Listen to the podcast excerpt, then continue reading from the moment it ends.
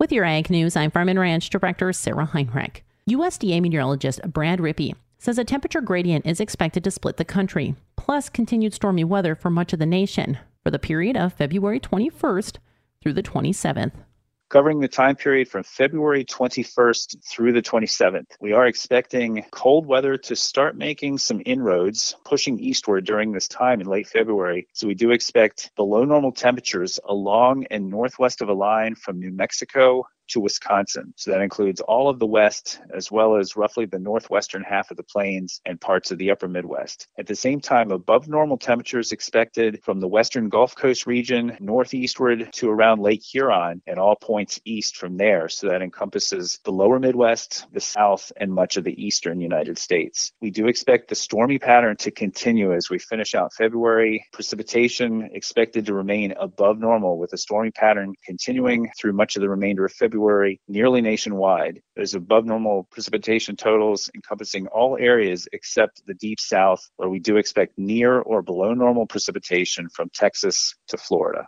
And we'll be back with more ag news right after this. People will appreciate the one constant through all the years has been agriculture.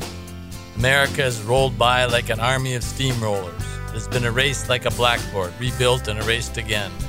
But agriculture has marked the time these fields, this way of life, it's part of our past.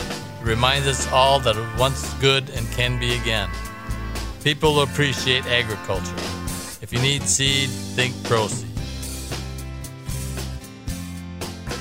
U.S. Trade Representative's Office Chief Ag Negotiator Doug McKalip discusses the history of a U.S. dispute with Canada's tariff rate quota policy for dairy under the U.S. Mexico Canada Agreement. This is all about getting our dairy farmers in the United States a fair deal, making sure that they get the market access that they were promised under the USMCA. The government of Canada made commitments to our U.S. dairy farmers that they would have entry for their products into the Canadian market. However, really what the ensuing couple of years showed was that the Canadian government did not provide the access that our producers felt would be fair and equitable. So in December of 2021, the United States brought forward and we won a USMCA case over Canada's policies and their dairy tariff rate quotas. However, Canada's implementation, once the U.S. won that case, still didn't provide the market access our farmers deserved. Essentially, they locked out importers that were actual retailers and actual sizable importers. So, what we have done, the United States Trade Representative, has launched a second dispute panel request so that we can have a case in front of the Canada government that will lock them into the kind of market access that our dairy farmers deserve and expect.